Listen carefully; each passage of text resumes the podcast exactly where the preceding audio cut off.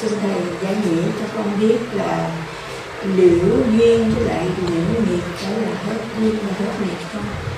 Và trong trường hợp này gieo duyên á là kết nối duyên, theo ý nghĩa là duyên lành. Mà chúng ta với tư cách là một đương sự, gắn kết với um, một giá trị nào đó. Ví dụ như um, ta có từ gieo duyên với Phật pháp. Tức là mình à, kết duyên mình với chân lý và đạo đức Phật dạy. Hoặc uh, chúng ta có những từ uh, gieo duyên với tăng đoàn. Nghĩa là làm công việc uh, cúng dường cho chư tăng hoặc là chư ni để uh, các vị tăng sĩ lo chuyên hành trì không bận tâm đến à, công việc à, tạo ra tài chính kinh tế.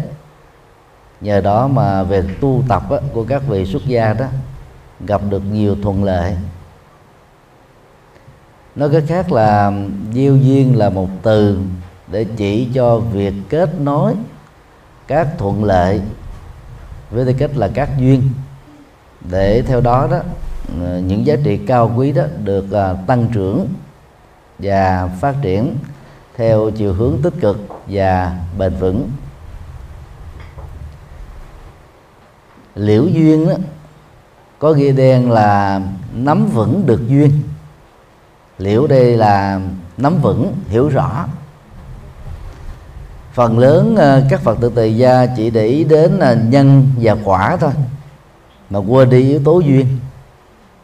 Để từ nhân trở thành một kết quả tích cực đó, thì thuận duyên là yếu tố rất quan trọng và không thể thiếu.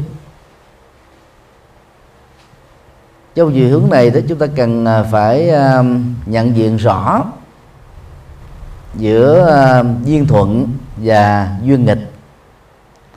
Duyên thuận được hiểu là những hỗ trợ những tác động những điều kiện mà dựa vào đó đó các nhân chân chính có cơ hội được phát triển để trổ thành một cái kết quả như sự trong đời của chúng ta.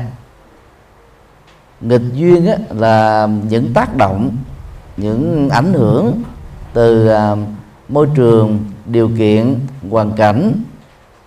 Mà theo đó đó các cái nỗ lực của chúng ta đó hầu như đó chỉ nhận được cái phản hồi dội ngược chứ nó không diễn ra như sự trong đời. Như vậy à, duyên chính là yếu tố thúc đẩy sự tăng trưởng của một dân để trở thành một kết quả, hoặc tốt, hoặc xấu.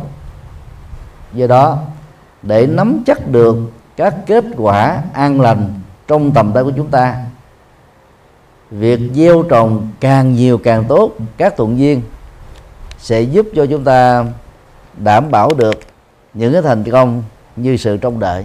Còn à, kết thúc duyên á thì trong chữ hán gọi là đoạn duyên. Bản chất à, của các thuận duyên đó đều mang lại các giá trị tốt. Do đó người tu học Phật không có đoạn duyên. Mà phải có mặt giữa dòng chảy của duyên. Rồi mình làm chủ tâm mình qua ba phương diện làm chủ cảm xúc làm chủ thái độ và làm chủ nhận thức thì lúc đó đó duyên dầu là thuận hay là nghịch chúng ta vẫn có thể sống thông dong và tự tại giữa chúng. Chẳng hạn như ờ, trong kinh pháp cú á, đức phật có dạy như thế này.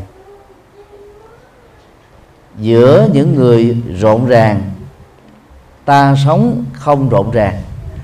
Rộn ràng đây là một cái duyên tiêu cực tức là à, bươn chải rồi à, dướng à, bận dính líu với những cái trần duyên làm cho người ta rất khó có thể làm chủ được tâm.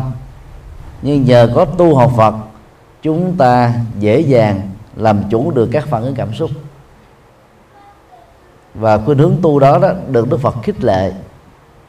Còn thời Đức Phật đó thì uh, hình thức tu uh, riêng một mình mà ngày nay chúng ta thường biết đến như là nhập thất hay là nhập gốc đó, là không được khích lệ.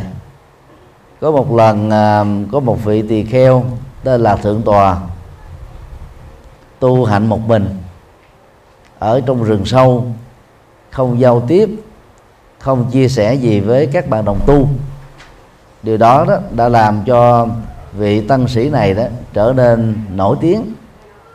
Vì phần lớn là những người mới bắt đầu tập sự xuất gia đó thì uh, vẫn còn cái nhu cầu tiếp xúc với duyên và đang khi vị này đó là à, tự làm chủ mình à, vui vẻ hạnh phúc khi ở riêng một mình. Được biết việc đó đức phật đã cho gọi vị tỳ kheo này đến gặp ngài. Sau khi hỏi vị tỳ kheo trả lời rằng quả thực con là người sống như thế. Con rất hạnh phúc khi được sống như thế. Đức phật mới gỡ đây không phải là điều mà như lai đã dạy cho các đệ tử xuất gia của người.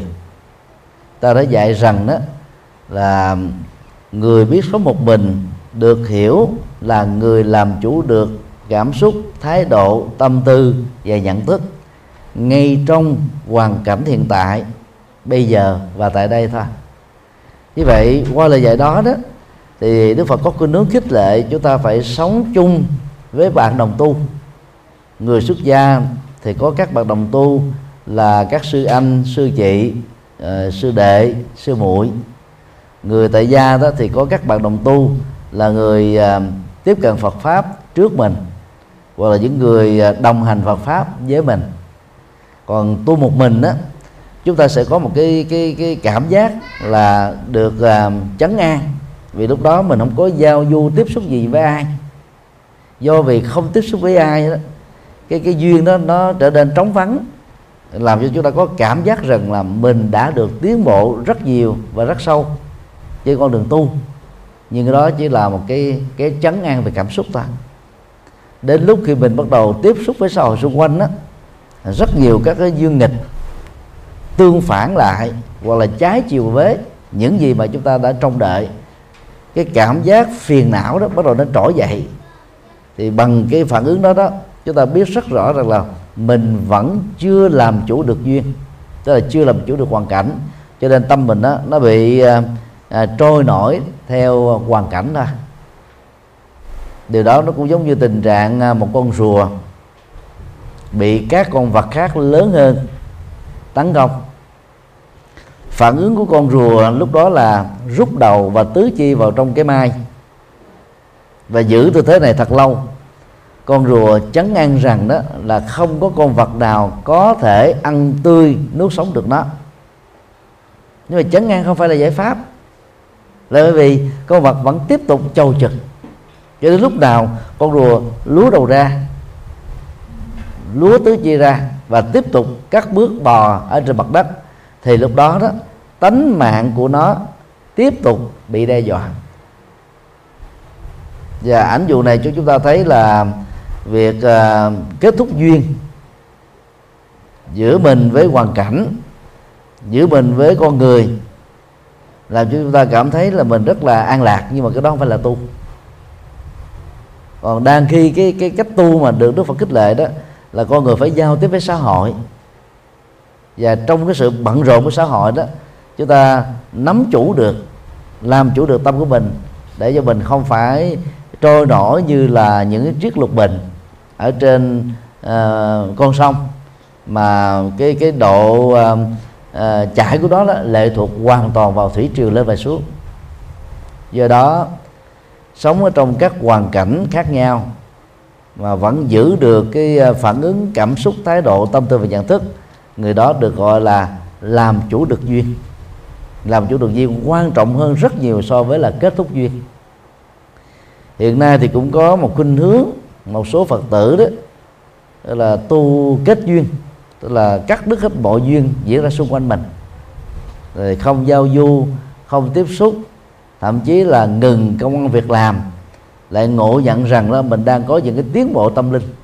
Đó là một ngộ nhận cần phải vượt qua. So sánh việc làm chủ duyên của Đức Phật đó với chúng ta đó, thì chúng ta sẽ thấy có một bài học lớn. 6 năm đầu, tu có hạnh sai phương pháp. Đức Phật đã cắt đứt hết toàn bộ các duyên xảy ra với ngài. Sau đó đó, khi đạt được đỉnh cao của ờ, phương pháp tu khổ hành, Đức Phật thấy rất rõ đó, ngài vẫn không đạt được hạnh phúc. Từ đó, Đức Phật đã thực tập con đường bát chánh đạo còn được con đường trung đạo và trở thành bậc giác ngộ.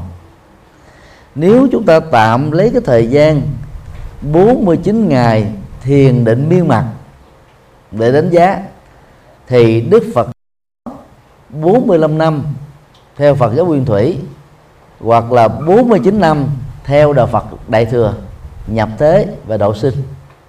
Và mỗi ngày đó kinh sách mô tả đó Đức Phật đều đi vào các thành để có cơ hội giảng kinh tức là tuyên thuyết chân lý do ngài khám phá cho những người hữu duyên với ngài. Với Đức Phật đó, không ở trong rừng sâu và núi cao như là Phật giáo Đại thừa tại Trung Quốc, Việt Nam, Nhật Bản, Nam Bắc Triều Tiên và Tây Tạng.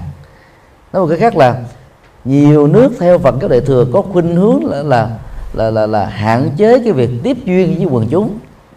Và dĩ nhiên việc đó nó sẽ giúp cho người tu tu rất là thuận lợi nhưng mà nó gây trở ngại rất lớn cho những người tại gia. Vì người tại gia không có cơ hội để đi vào đó thường xuyên được. Đang khi đó các ngôi chùa được Đức Phật tiếp nhận và truyền bá, bao gồm chùa Trúc Lâm ở um, gần núi Linh Thú và um, chùa Kỳ Viên ở thành um, Xá Vệ. Chỉ cách trung tâm của thành phố chưa đầy ba cây số đường chim bay đó là hai ngôi chùa điển mẫu được vào tiếp nhận một cái đó từ đức vua tờ bà sa la. Ngôi còn lại đó thì từ uh, Ờ, tỷ phú cấp cô độc. Như vậy đó là chùa được đức phật tiếp nhận nằm giữa dòng duyên của cuộc đời để độ cho con người. Đó là nương vào các duyên thuận và nghịch để có thể làm chủ thân và tâm của mình. Còn đức phật thì không có khuynh hướng là tách rời khỏi duyên.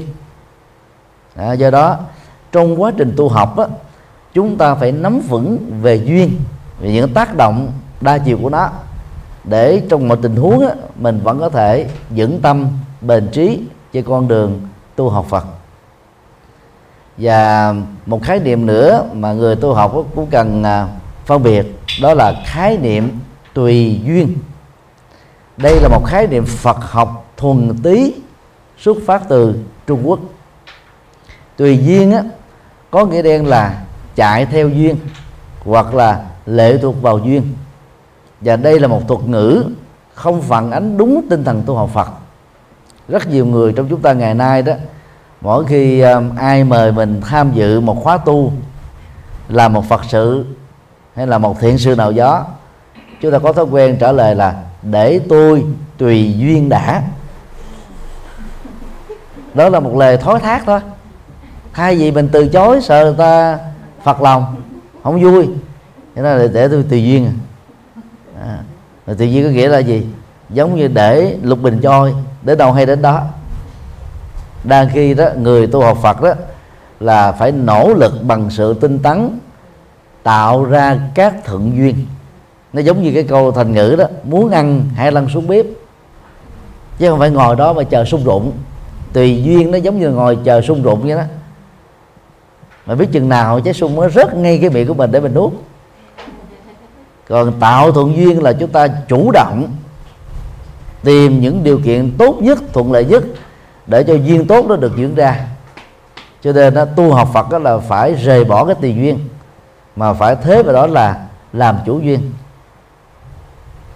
Còn nếu mà à, dùng từ tùy duyên à, theo cái nghĩa tương đương á, như các thiền sư Việt Nam là nhậm phận đó tức là là nương vào cái thời vận để chúng ta không bị chìm trong các nỗi sợ hãi thì cái đó được xem là làm chủ duyên.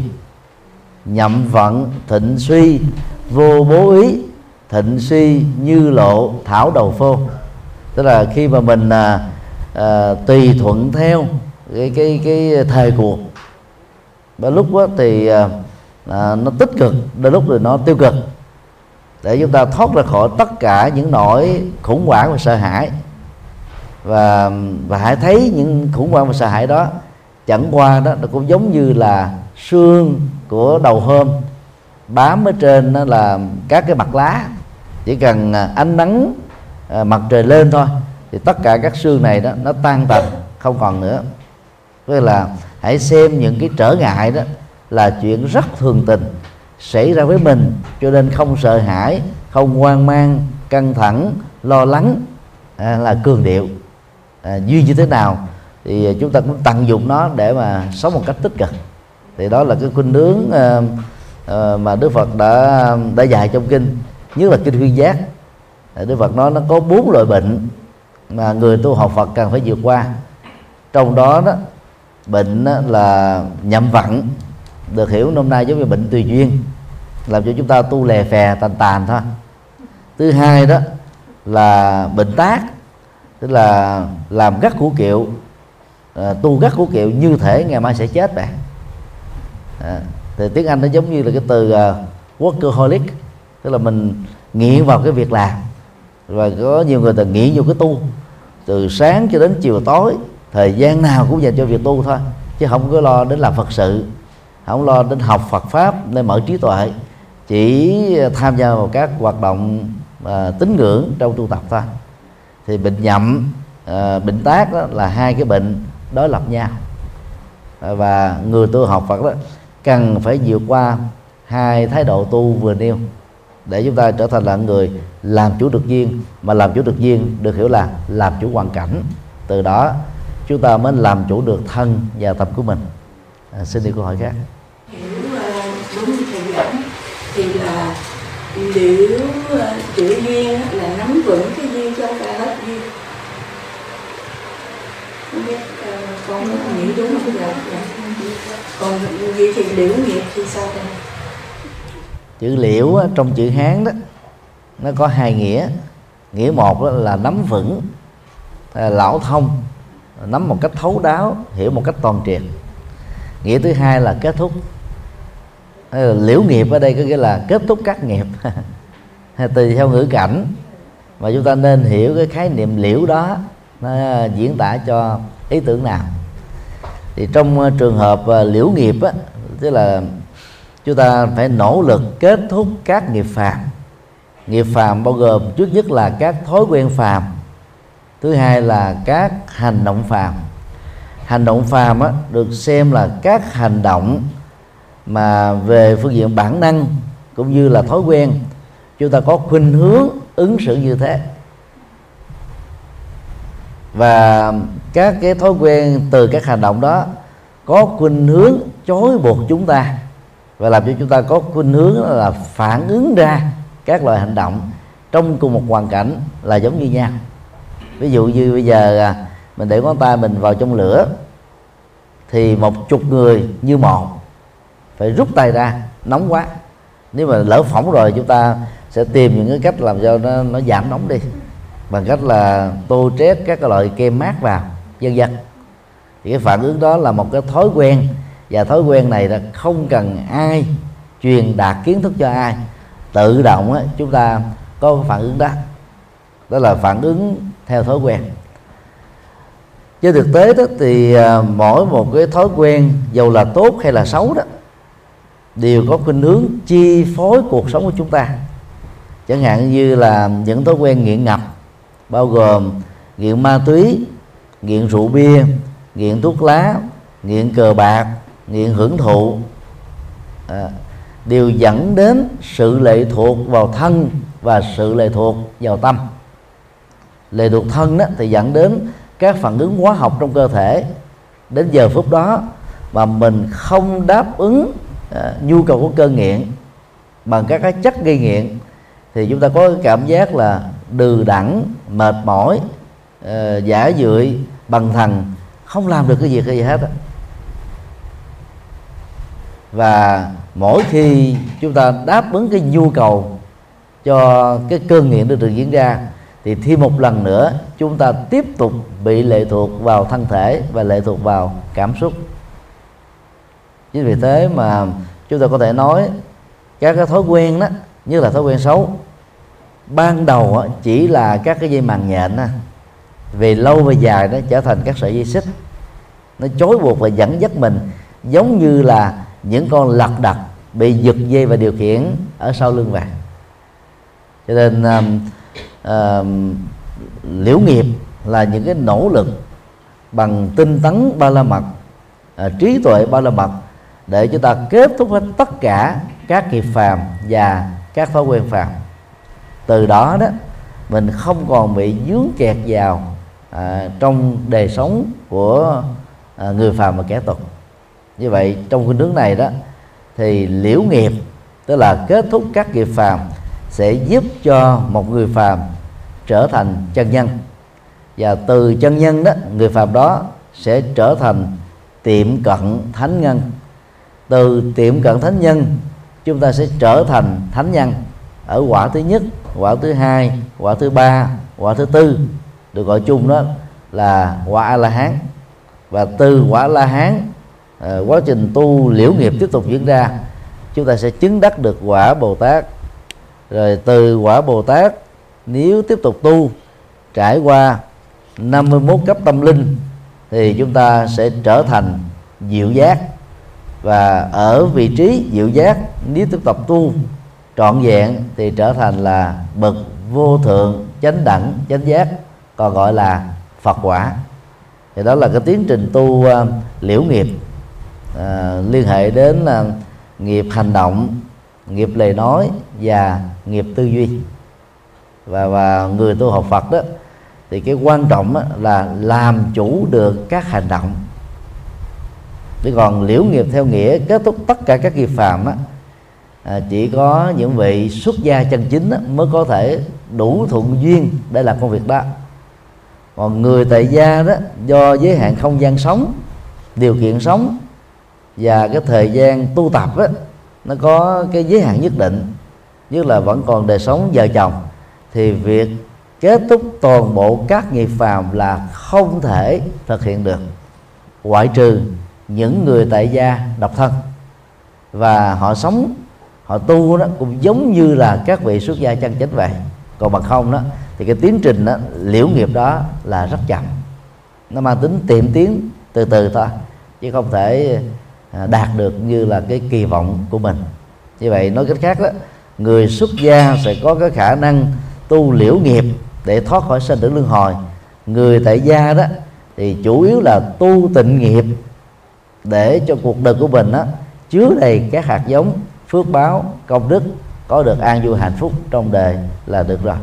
À, xin đi câu hỏi khác. Có một cái cái tác nghiệp là con nghĩ là con sẽ bỏ phước vô để rồi cho bỏ nó được không tại vì con sợ cỏ mọc lên rồi có nhiều con trộn với trâu xuống cái xin con chạy chết cho con thành ra con nghĩ là con muốn mà muốn dẹp cỏ thì con thì để không nổi mà con nghĩ là phải để cái thuốc gì chết thì như vậy là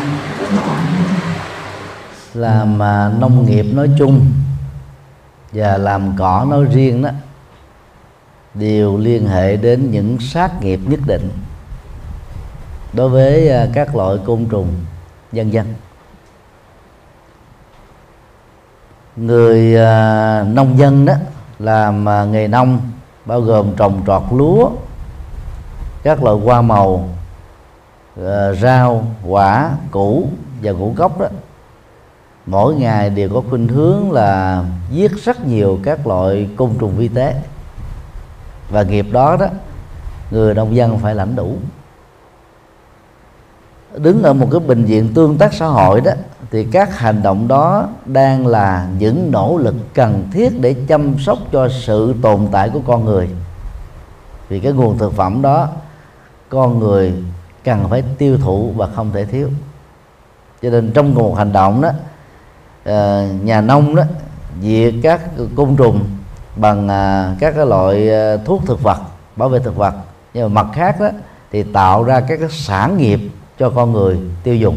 Tại lúc đó đó thì chúng ta thấy là phước tích cực và nghiệp xấu nó cùng được gieo và cùng được, cùng được trổ quả một lúc. Còn à, à, là một người chỉ à, trồng trọt bằng à, cái hobby tức là cái sự vui thú thôi đó chứ không phải là một cái nghề thì chúng ta không cần thiết phải dướng kẹt vào nó. Những công việc đó có thể để giao cho những người khác làm để chúng ta có thể dành thời gian làm các công việc quan trọng hơn. Hiện tại đó thì ở phương tây có khuynh hướng à, trồng à, các cái loại cây à, rau quả để phục vụ cho khẩu phần ăn của mình. À, mà mục đích của nó là để đảm bảo được cái sự an toàn thực phẩm tuyệt đối.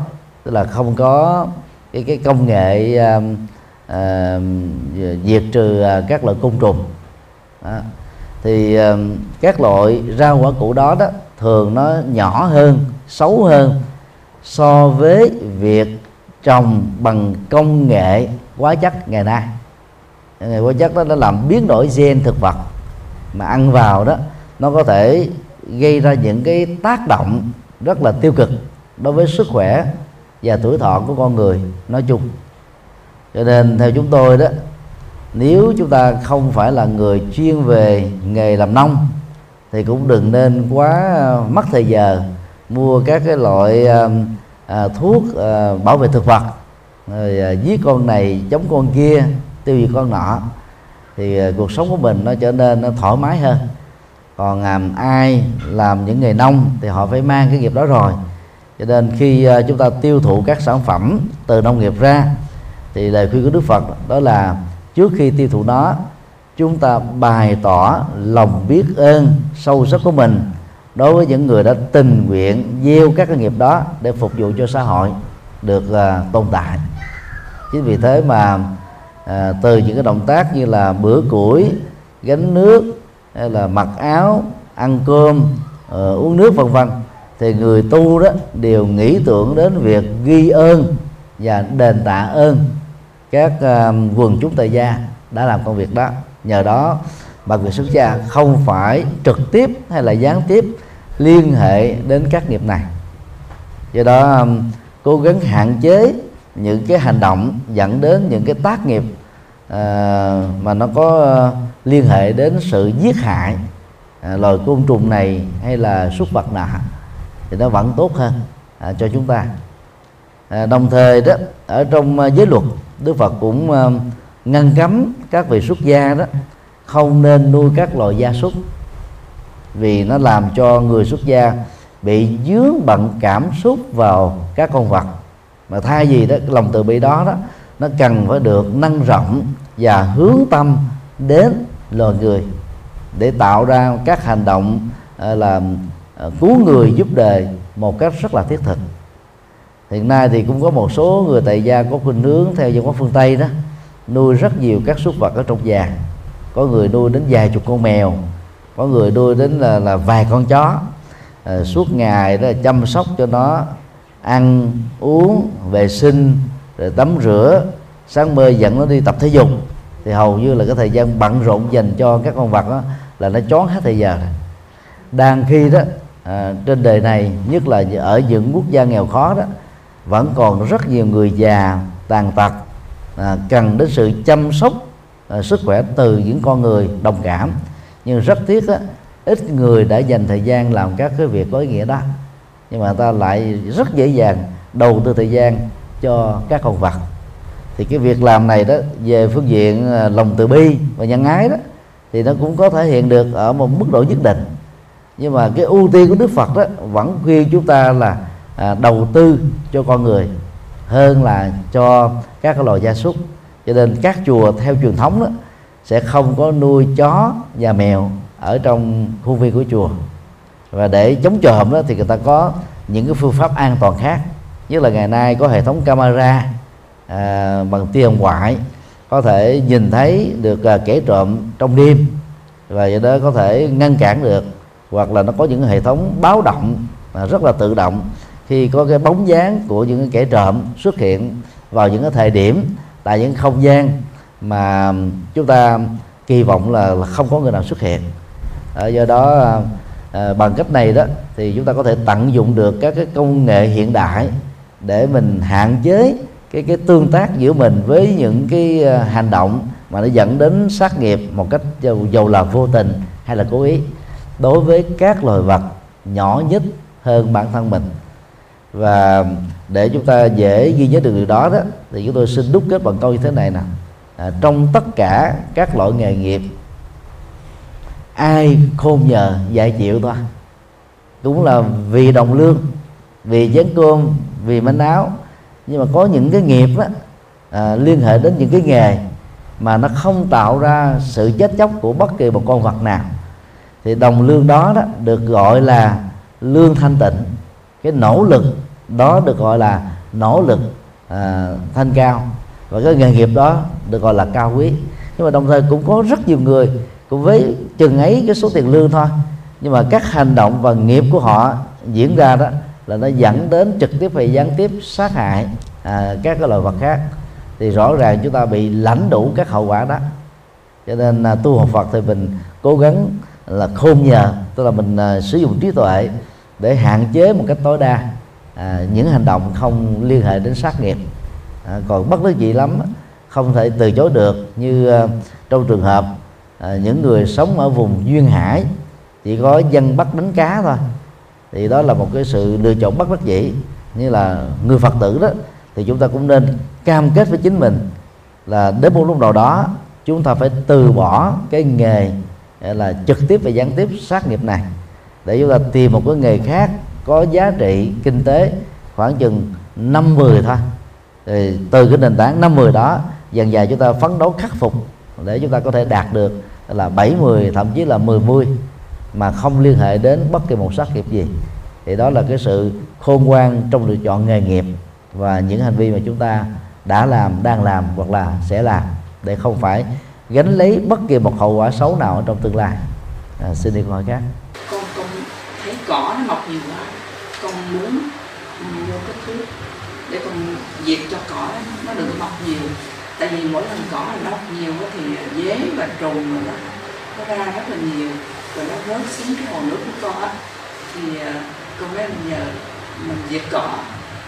Thì con thấy rõ khi mà con à, con rải à, đồ rải cỏ rải vỏ cây lên á thì cái những cái con đó nó, nó lại bớt rớt xuống hồ nước nhưng mà con thấy ờ, đó là một cái chỗ nhưng mà còn những chỗ khác cỏ cũng rất là nhiều. Thì con muốn con bỏ cái, cái thuốc nó vô cho cỏ nó chết đi thì cái việc làm của con như vậy con cảm thấy như vậy thì cái đó nó tùy trường hợp. Khi mình diệt cỏ để cho các loại côn trùng vi tế không bị ờ, rơi rớt xuống nước đó thì đó là một cái động cơ thiện. Những việc làm đó được xem là việc làm thiện. Cho nên ờ, nó tăng được phước báo thì tuy nhiên á, cũng có rất nhiều các cái loại côn trùng vi tế sống ở trên các đám cỏ đó. Cho mình bảo vệ chủng loại này đó thì nó dẫn đến tình trạng là giết các chủng loại khác. Do đó à, cũng cần phải lựa chọn đó cái nào là cái ưu tiên à, để à, chúng ta hạn chế các nghiệp sát không cần thiết. À, tại Việt Nam đó cứ à, vào những tháng mùa mưa đó cỏ nó mọc à, lây lan rậm rạp rất là có nhiều các loại côn trùng vi tế đó nó được hóa xanh hoặc là à, thấp xanh từ từ cái điều kiện à, của cỏ. Thì khi mà mình dùng à, các loại thuốc trừ sâu đó để diệt tận gốc các loại cỏ đó thì được hiểu đồng nghĩa là các cái loại côn trùng vi tế đang sống bám vào trong cái điều kiện cỏ đó đó bị chết theo. Cho nên nó không có cái cái cái cái việc uh, uh, tuyệt đối. Uh, trong các cái nỗ lực mà chúng ta muốn là cái gì nó cũng tương đối thôi. Cho nên um, nếu việc mà uh, không tiêu diệt cỏ vào một mùa nào đó mà nó không dẫn đến những cái tình trạng uh, xấu xí quậy muốn uh, đối với cái, cái khuôn viên chúng ta đang sống á, thì để tự nhiên như vậy cũng tốt. Phần lớn là ở cỏ phương tây này đó nó không có những cái loại cỏ hỗn tạp như ở việt nam.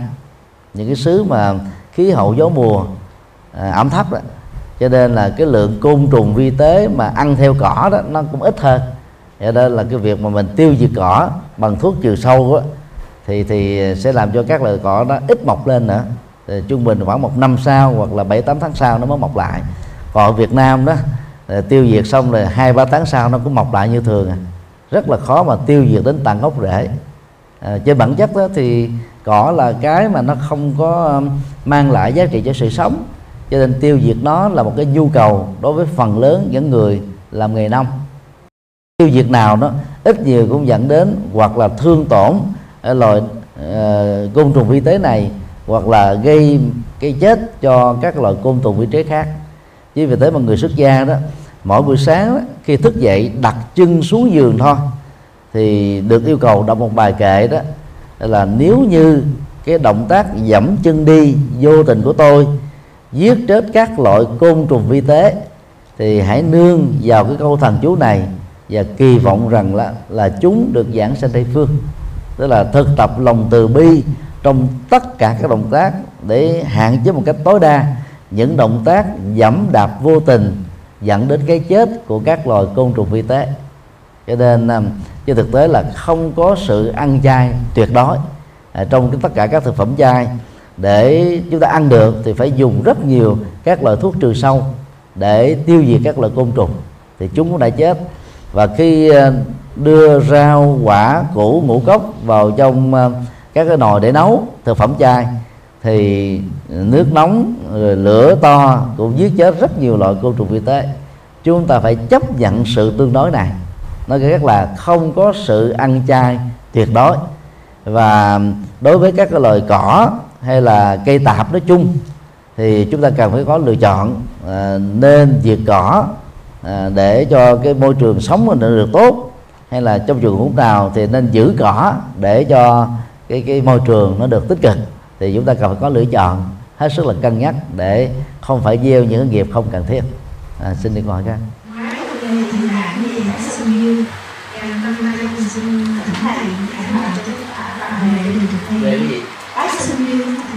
tái sanh đó là học thuyết mà Đức Phật đã chủ trương nhằm giải thích về sự có mặt của con người các loài động vật trên hành tinh này.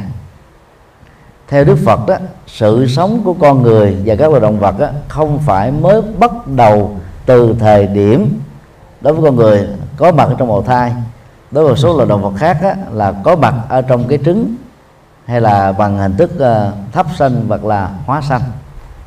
Trên thực tế đó thì sự sống của con người dặn dặt đó là có một cái chiều dài về quá khứ không tìm ra được đầu mối. Tức là nó dài đến độ vô tận mà đạo Phật gọi là vô thủy tức là không có sự bắt đầu và do vậy đó là sự sống của con người và các loài động vật sẽ không có sự kết thúc tức là vô thủy và vô chung. Do đó sau trung bình vài chục năm sống khi con người chết do hết tuổi thọ do hết nghiệp hoặc là do tuổi thọ và nghiệp cùng hết hoặc là do tác động trái chiều đối với sự sống thì cái chết đó không phải là dấu chấm cuối cùng của con người trên địa cầu này.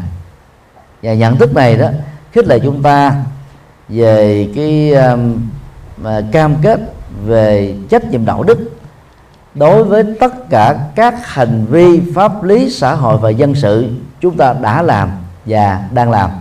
Vì chết không là dấu chấm cuối, cho nên các hành động mà chúng ta đã làm đó sẽ tiếp tục trổ quả trong tương lai. Chúng ta chính là tác giả của các hành vi và cũng là người gánh lấy các cái kết quả của các hành vi đó cho nên là học thuyết tái sinh của Đức Phật một mặt đó, nhằm giải thích cái cái à, sự liên tục của sự sống à, dưới hình thức thay hình đổi dạng từ kiếp này sang kiếp khác.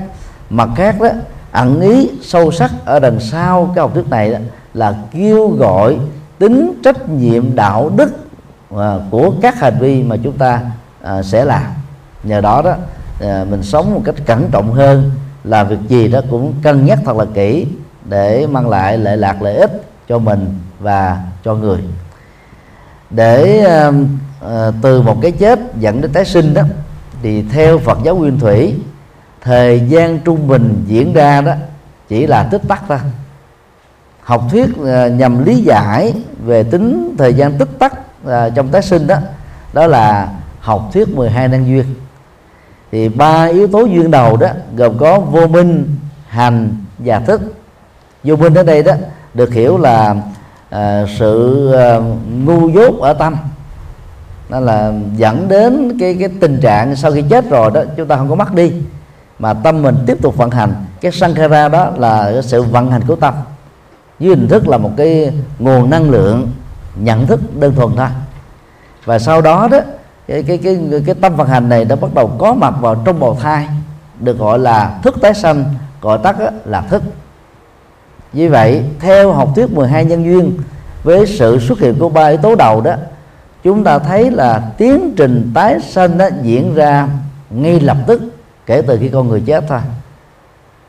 Chứ còn không có bài kinh nào Đức Phật nói rằng là sau khi chết phải chờ à, 7 tuần thất hay là một năm hai năm hoặc là có thể tồn tại tồn tại từ năm này sang tháng khác như là trong dân gian đã đồn thổi thì đó là quan điểm của đạo Phật Nguyên Thủy về sự tái sinh của con người nói chung. Trong à, đạo Phật Đại thừa theo phong cách của Trung Quốc á, thì chủ yếu là dựa vào kinh à, Địa Tạng. Thì các tổ sư Trung Quốc á, lập ra bảy tuần thất sau khi chết để cúng. Và Phật giáo Tây Tạng đó, qua học thuyết Ba Đô cũng là tổ chức là bảy tuần thất để nhằm hướng dẫn các hương linh à, sám hối nghiệp trước, à, rửa bỏ các nghiệp phàm để có thể giảng sinh về cái cảnh giới an lành như trong đời. Thì đó là cái phần phát triển về sau này thôi. Còn đức phật gốc á, thì không có dạy à, việc cúng các tuần thất.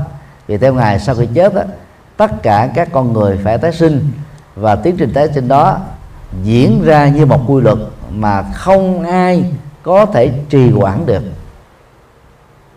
ngài à, na tiên tỳ kheo trong à, tác phẩm mang cùng tên ngài à, có đề cập đến à, cái cái ảnh dụ mà theo đó để chứng minh rằng đó sau khi chết tất cả mọi người phải tái sinh thôi. Có một tử tù đến nài nỉ phán quan. Thưa phán quan chỉ còn ba ngày nữa tôi sẽ bị xử trảm. Trong thời gian à, ở tù đó tôi cảm thấy rất là rai rứt vì còn có mẹ già, vợ và con thơ. Tôi rất là trông mong cái ngày nhìn thấy họ lần cuối trước khi nhắm mắt. Mong phán quan hãy mở rộng lòng nhân từ, cho phép tôi về thăm gia đình lần cuối. Phán quan trả lời, dầu ghi nhận những tiến bộ của ông ở trong trại tù, nhưng theo luật nước tôi không thể nào có đủ tư cách cho phép ông về nhà thăm gia đình lần cuối được. Tử tù tiếp tục nài nỉ. Nếu phán quan lo ngại rằng việc cho phép tôi về thăm gia đình sẽ là cơ hội để tôi tẩu thoát, thì khi cho tôi về, phán quan hãy cử một đoàn kỵ binh xiềng xích chân tôi lại, trói tay tôi thật là chặt và tôi không còn cơ cơ cái cơ hội nào để tẩu thoát được phán quan trả lời, luật nước là luật nước, tôi không thể nào làm khác hơn được. Vào ba ngày sau, vào buổi sáng sáng khuya, ông sẽ được cho ăn bữa cơm cuối cùng và sau đó sẽ được dẫn đến pháp đình, rồi ờ, sẽ bị xử giảm và đó là những giờ khắc cuối cùng của ông thôi. Câu chuyện này đã cho chúng ta một ờ, nhận thức rất rõ rằng á, phán quan là tượng trưng cho luật vô thường dẫn đến cái chết mà tất cả mọi người khi đã được sinh ra ít nhất phải một lần trải qua.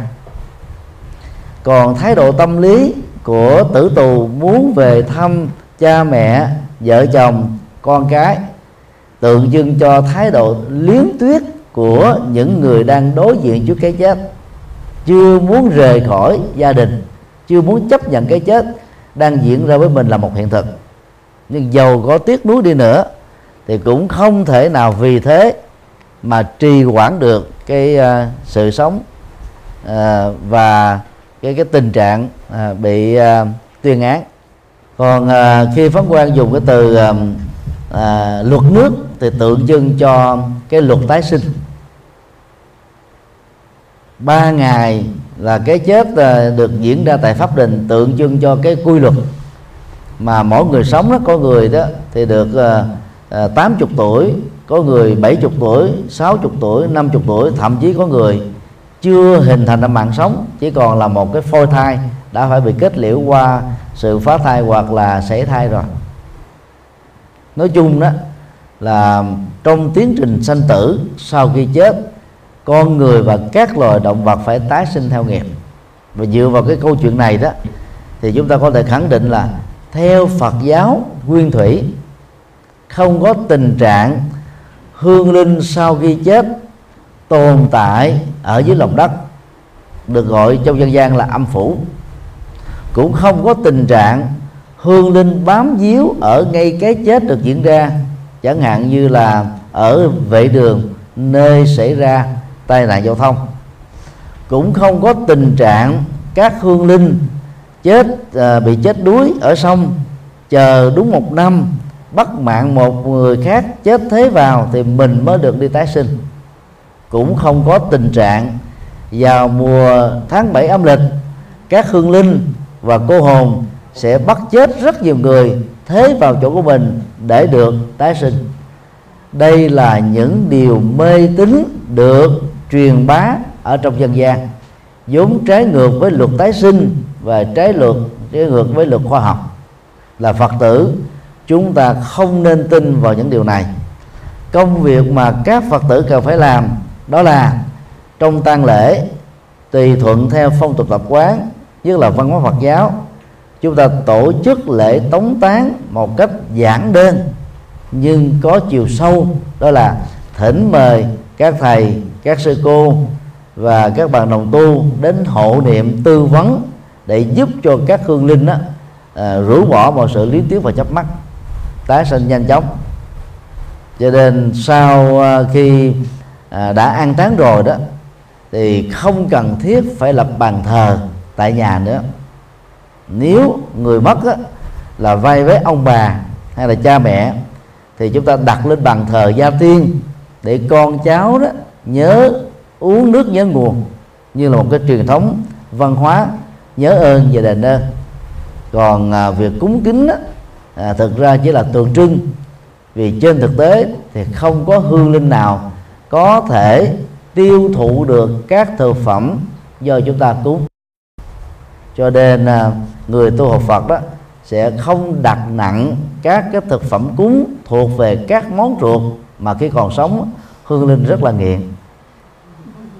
Có nhiều hương linh á, khi còn sống là nghiện rượu và chết vì rượu. Mà đến lúc cúng mình cúng rượu nữa chẳng lẽ mình muốn cho mấy trong tái sinh cũng là trở thành là một tay bộn nhậu? Tương tự cúng thuốc lá. Hoặc là cúng rất là nhiều thứ. Mà thực tế thì chẳng có hương linh nào nhận được hết vì đã tái sinh liền ngay lập tức rồi. Thì đó là quan niệm của đạo Phật về à, thuyết tái sinh. Rồi quan trọng của thuyết tái sinh đó là tất cả những gì chúng ta làm sẽ không mất đi trong à, tiến trình sanh tử. Chúng ta sẽ tiếp tục là gặt hái các cái thành quả hoặc hậu quả của các hành động được chúng ta đã làm. Ở kiếp nào chúng ta phải đóng cái vai của kiếp đó thôi. Ví dụ bây giờ một phật tử nào đó đang ở tuổi 90 làm ông cố làm ông nội của những đứa cháu trong họ tộc của mình. Khi chết mà tái sanh lại ở trong cùng cái họ tộc đó thì phải đóng vai là cháu thôi. Và cái để chúng ta nhận ra rằng là người thân quá cố đó tái sanh làm làm làm con cháu trong họ tộc là như thế này. Trong thời gian cái chết diễn ra khoảng chừng uh, một vài ngày mà trong họ tộc đó uh, có người vừa mang thai cơ hội tái sanh lại đó là rất cao. Để xác định cái tái sinh đó là chính xác hay là chỉ là ngẫu nhiên, thì chúng ta cần phải so xét về cái cá tính của cái cái cái con thơ đó sau trung bình 10 tháng được sinh ra. Nếu nhân cách sống của cô cậu bé mới này rất là phù hợp với nhân cách sống của người ông chúng ta trong họ tộc, thì cái cơ hội tái sinh đó có thể được xem là chắc chắn diễn ra. Còn bằng không đó, thì theo nghiệp, người đó có thể đi tái sinh vào trong các gia đình khác, thậm chí là ở các quốc gia khác trên cùng hành tinh này. Nói chung, chết không phải là hết. Do đó, khi còn sống, chúng ta phải sống một cách có nhân tình, nghĩa lý, nhân văn, đạo đức và giá trị. Để khi tái sinh đó, chúng ta hưởng được thành quả của các hành động cao quý đó, trở thành những con người trong các gia đình đầy đủ điều kiện kinh tế giáo dục đạo đức tôn giáo để sống một đời sống an lạc hạnh phúc ở kiếp sau. Xin điều câu hỏi khác. À, con để ý từ mấy năm nay nha thầy? À, à, có rất là nhiều thiên tai nhiều tai nạn. Và trong mỗi cái vụ thiên tai và tai nạn như vậy là có một số lớn người chết. Cứ hàng tuần là con đọc báo con thấy hết cái này thì là có một cái vụ à, chìm tàu rồi đến à, vụ mà à, đập xe lửa rồi động đất.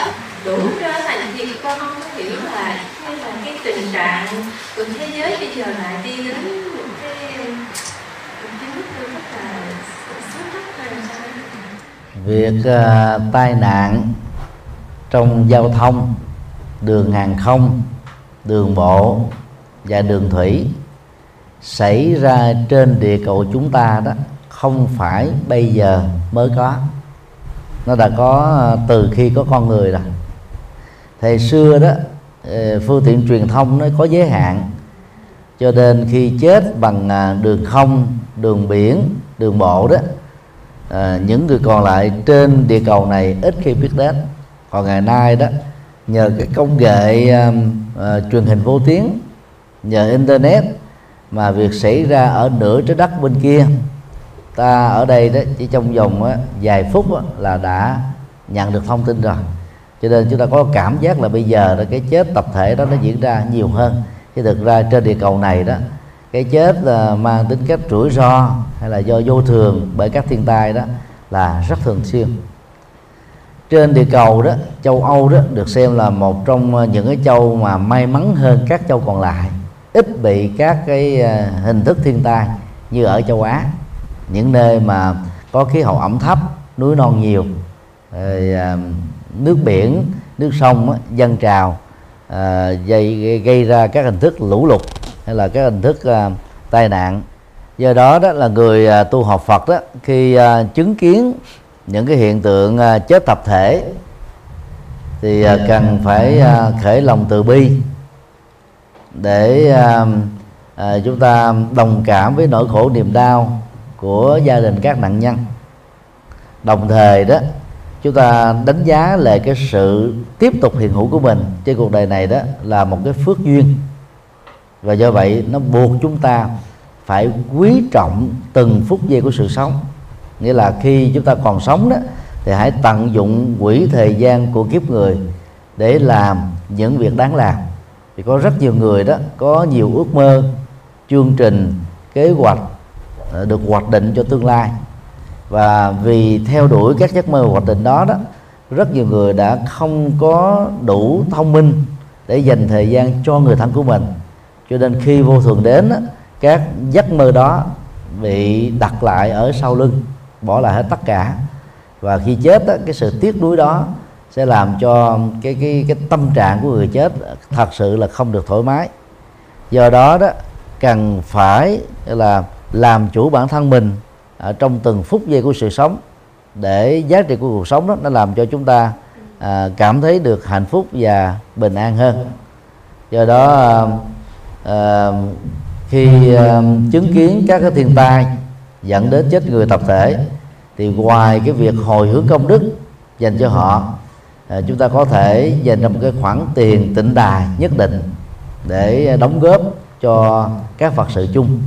Và điều đó nó trở thành như là một thói quen vậy cho nên à, khi còn sống nhận thức được vô thường chúng ta quý trọng sự sống của chính mình và những người đồng loại hơn chứ còn à, đừng có lý giải rằng là à, các thiên tai xảy ra ở tại châu Á à, nói riêng sẽ là nói chung và một quốc gia nào đó nói riêng là do vì nhân quả đang trừng phạt à, cư dân của những nước này. À, phần lớn chúng ta có khuynh hướng lý giải như thế. Chẳng hạn như à, Nepal động đất vào ngày 25 tháng 4 năm 2015 với à, 7,8 độ Richter. Sau đó đó ngày 12 tháng 5 xảy ra động đất thêm một lần nữa với 7.4 độ Richter dẫn đến cái chết đó, của um, 8.800 mấy chục người. Và hệ quả đối với người còn sống đó, là khoảng 24.000 người thuộc đó là trên 20.000 gia đình khác nhau bị đối diện trước các cái loại là là, là um, thương tổn thân thể bệnh tật mất mát mà có lẽ mất đến vài tháng hoặc vài năm á, mới có thể phục hồi được. Thì một số người không hiểu được nhân quả đó lại cố tình lý giải rằng là do vì dân Nepal hàng năm giết khoảng 3.000 con trâu bò để hiến tế cho Phạm Thiên là đấng Chúa Trời của những người theo Ấn Độ giáo, cho nên mới bị trừng phạt bằng nạn động đất như vừa qua. Thì đó là một cái ờ, lý giải hết sức là mất ờ, là là nhân văn và nó mất đi cái tình người. Trong nỗi khổ niềm đau đó chúng ta cần các bàn tay từ bi và nhân ái đến cứu giúp kịp thời. Còn nguyên nhân nào để dẫn đến tình trạng đó đó, thì nó rất khó để chúng ta có thể lý giải được. Vì không mấy ai trên hành tinh này có đủ thiên nhãn thông để lý giải toàn bộ các cái diễn tiến nhân quả xảy ra với từng người. Còn ở đây chúng ta phải ghi nhận trước nhất, thiên tai đó, nó là những tai nạn do thiên nhiên tạo ra. Chẳng phải do ông thượng đế như kinh thánh của các tôn giáo đã tuyên bố. Và do đó đó, nó cũng không có nhất thiết là liên hệ gì đến cái nghiệp sống của con người cả. Có những nơi người ta cảnh báo rằng là đây là nơi động đất, mà khi động đất diễn ra đó, nó sẽ có thể diễn ra từ 6 chấm rưỡi cho đến 9 chấm độ Richter. Nhưng mà con người có cái thói quen là sống ở đâu quen ở đó cho nên vật dầu biết rằng đây là vùng địa chấn nhưng mà người ta vẫn bám đất đó để mà sống thôi. Còn có một số người biết quý trọng sự sống thì người ta không đeo bám vào những cái nơi mà độ an toàn của nó không có cao. Chẳng hạn như um, Nhật Bản thì có một số vùng đó nó có núi lửa một số núi lửa đang tiếp tục hoạt động. Thì ai quý trọng sự sống của mình đó thì không nên rủi ro à, đến độ là tiếp tục sống ở trên các cái mảnh đất núi lửa bởi vì nó có thể bùng nổ bất cứ lúc nào.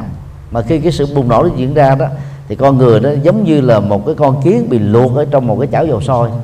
Chết liền ngay lập tức thôi. Do đó tương tự khi được các máy thiên văn máy dự báo cho biết là ở địa điểm A sẽ có những thiên tai xảy ra thì biết quý trọng sự sống chúng ta phải tuân thủ theo sự hướng dẫn à, của chính quyền ở các quốc gia đó để bảo toàn tính mạng của mình. Thì tại Nepal vừa qua đó à, khi à, địa chấn nó xảy ra tại một khu vực trong đó có một cái nhà thờ. Trong nhà thờ này đã có khoảng à, 52 người à, tín đồ đang cầu nguyện. Lúc đó họ chuẩn bị rời khỏi nhà thờ rồi. Nhưng mà vị linh mục á, nói rằng là các vị đó là con chiên trong đàn. Chúa sẽ thương các vị hơn là các con chiên ngoài đàn cứ ngồi yên tĩnh tại đây cầu nguyện đi Chúa sẽ cứu giúp. Sau khi vị linh mục vừa kết thúc lời nói mọi người yên phong phát để nghe theo và um, động đất à, tiếp tục cái cái cái cái cơn um, địa chấn phụ đó những cái rung chuyển phụ đã làm cho năm mươi mấy người đó chết tại chỗ. Thì đó là vì đó mê tín. Thay vì à, theo um, cảnh báo của các quốc gia khi có động đất tất cả mọi người phải đi ra khỏi nhà của mình. Để được an toàn trong lúc mà di chuyển đó người ta còn khuyên mình đó là tìm một cái bàn ở vị trí gần nhất và dùng cái lưng của chúng ta đó đội cái bàn đó mà đi. Để khi các cái vật dụng bao gồm uh, bê tông hay là đá rơi rớt từ các cái tầng bên trên xuống đó thì chúng ta sẽ không bị vỡ sọ à, gãy cổ mà chết chúng ta chỉ bị chì xước nhẹ ở những bộ phận khác thôi. Và không được ở trong nhà. Phải lao ra khỏi bên ngoài bằng cái tốc lực có thể được. Còn nếu như ờ, mình đang ở trên một cái ờ, nhà có nhiều tầng và các tầng đó bắt đầu có khuynh hướng nghiêng, chẳng hạn về phía bên tay trái, thì lúc đó đó chúng ta phải đứng ở cái mía, ở cái mé của cái tòa nhà này, chờ đến thời điểm mà tòa nhà gần ngã đổ xuống chúng ta nhảy sẽ ra bên ngoài và lăn uh, bằng những cái cuộn tròn thật là thật là nhanh chóng để có thể tìm lấy cái cơ hội sống còn. Thì đó là những cái hướng dẫn và những cái cảnh báo mà các quốc gia có trách nhiệm đó, đều là là cung cấp đầy đủ các thông tin cho cư dân của mình. Nhưng mà rất tiếc có rất nhiều người chẳng thèm là hợp tác theo cho nên cái chết nó mới diễn ra một cách tức tưởi. Cho nên uh, các loại thiên tai không nên bị quy kết là do nghiệp sát sanh của cư dân mà ra. Nó là những thiên tai thì chúng ta cứ ghi nhận nó là thiên tai. Bây giờ cái khổ đau mất mất sự sống tổn thất ờ, nhà cửa ảnh hưởng đến ờ, sự nghiệp đôi lúc đến vài năm sau chưa hồi phục được. Mà bây giờ mình lý giải như cách là nện vào trong nỗi khổ niềm đau của họ thêm nhiều cái cái điều là khổ khác mà trên thực tế thì cái chân lý của những lệ xích đó nó chẳng nằm ở đâu hết á. Và vô tình làm như thế làm cho người ta bị khổ đau nhiều hơn nữa. Cho nên trong thiên tai, chúng ta tránh lý giải là do nghiệp xấu của ông bà ở kiếp trước. Mà bây giờ ông bà phải chịu thế này. Gạt bỏ hết tất cả các lý giải về nghiệp quả mà vốn mình không phải là người làm chủ được nhân quả ờ, làm chủ được quy luật tái sinh. Thì công việc mà chúng ta làm đó là chia sẻ à, những mất mát bằng cách đó là mang tịnh tài tịnh vật những cái gói sơ cứu để giúp cho nạn nhân thiên tai sớm vượt qua được cái cái cơn khổ đau và hỗ trợ họ tái định cư lại cuộc sống bình thường để họ có thể hội nhập với xã hội. Còn các lý giải trái với nhân quả chỉ làm cho nỗi khổ niềm đau ngày càng gia tăng thêm thôi. À, xin đi câu hỏi khác. À, cảm ơn quý thiên tai thiên tai đó thì là nhiều người mà chết đi đó, đấy vì cái luật tái sinh đó, thì là con không nói gì thôi thì cũng như chết. Nhưng một người thì sẽ tái sanh là cái người đó. Nhưng mà hiện giờ đó thì uh, số người trên cái đất này đó, càng ngày càng đông thì thầy nghĩ sao? Những người nhiều đó tới đâu từ đâu mà đến? Đây là câu hỏi khó. Theo Đức Phật đó trong vũ trụ này đó có nhiều hành tinh trong số các hành tinh đó thì có những hành tinh có sự sống của con người. Việc tái sinh đó, nó diễn ra theo nghiệp. Và nghiệp đó là quy luật để chi phối tiến trình tái sinh. Do đó đó có một số người từ các hành tinh khác chết tái sanh lên hành tinh của chúng ta. Cũng có những trường hợp những con thú mà lối sống của nó đó nó gần giống với con người. Bao gồm là các loại thú được sử dụng trong các công nghệ siết hoặc là cá heo hay là khỉ hoặc là các loài ươi. Thì sự phát triển ý thức của chúng đó vượt trội hơn các con vật còn lại. Sau khi chết phần lớn các con vật đó sẽ có cơ hội tái sanh làm con người. Như vậy nạn nhân mãn trên hành tinh của chúng ta nay đó là trên 7 tỷ người không phải là từ cái không mà trở thành có.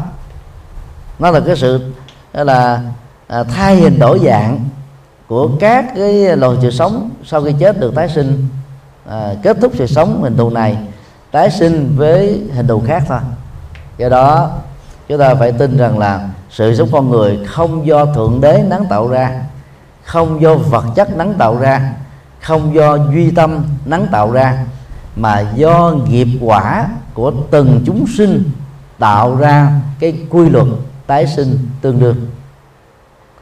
Cũng có những con người mà đề sống thú tính quá cao à, phạm pháp quá nhiều, nghiệp tội đó quá nặng không hề chuyển nghiệp bằng những nỗ lực chân chính. Sau khi chết từ thân phận là con người tái sanh rơi rớt xuống các cái loài như là động vật. còn trong vũ trụ này đó nó giống như uh, hiện tượng bồi và lỡ của một con sông. Khi ở một cái khúc sông nào đó có hiện tượng lỡ đất thì ở một cái khúc khác tùy theo cái cái ờ, thế chảy của nước mà có hiện tượng bồi đất tạo ra những cái cồn đất hoặc là lấp đất thì nương vào những cái hiện tượng cồn đất và lấp đất đó đó, một số quốc gia đó, người ta mở rộng cái cái cái phạm vi duyên hải của mình bằng cách là à, đổ thêm đá và đất để xây nhà trên đó. Chẳng hạn như à, kiên giang của việt nam hoặc là à, vùng biển Kobe của Nhật Bản đều là hiện tượng người ta bồi thêm đất đó. Thì như vậy là mất đất ở chỗ này thì ở một nơi khác nó sẽ có hiện tượng bồi đất. Thì đó nó nói lên cái phần bảo toàn năng lượng à, không tự sinh ra không mất đi chỉ chuyển từ dạng này sang dạng khác thôi. Thì đời sống của con người và tất cả các loài động vật trên địa cầu này cũng như thế.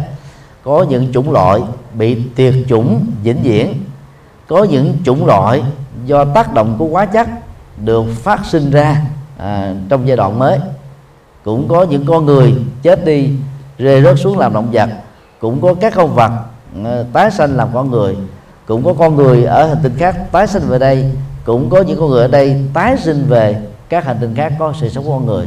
Cứ như thế đó cái sự sống của dạng vật nó được tiếp nối. Và già hoàn toàn không có ông thượng đế nào thần linh nào làm công việc sắp xếp à, cho tiến trình tái sinh nghiệp quyết định rất là chính xác à, cho à, sự tái sinh của con người hoặc sau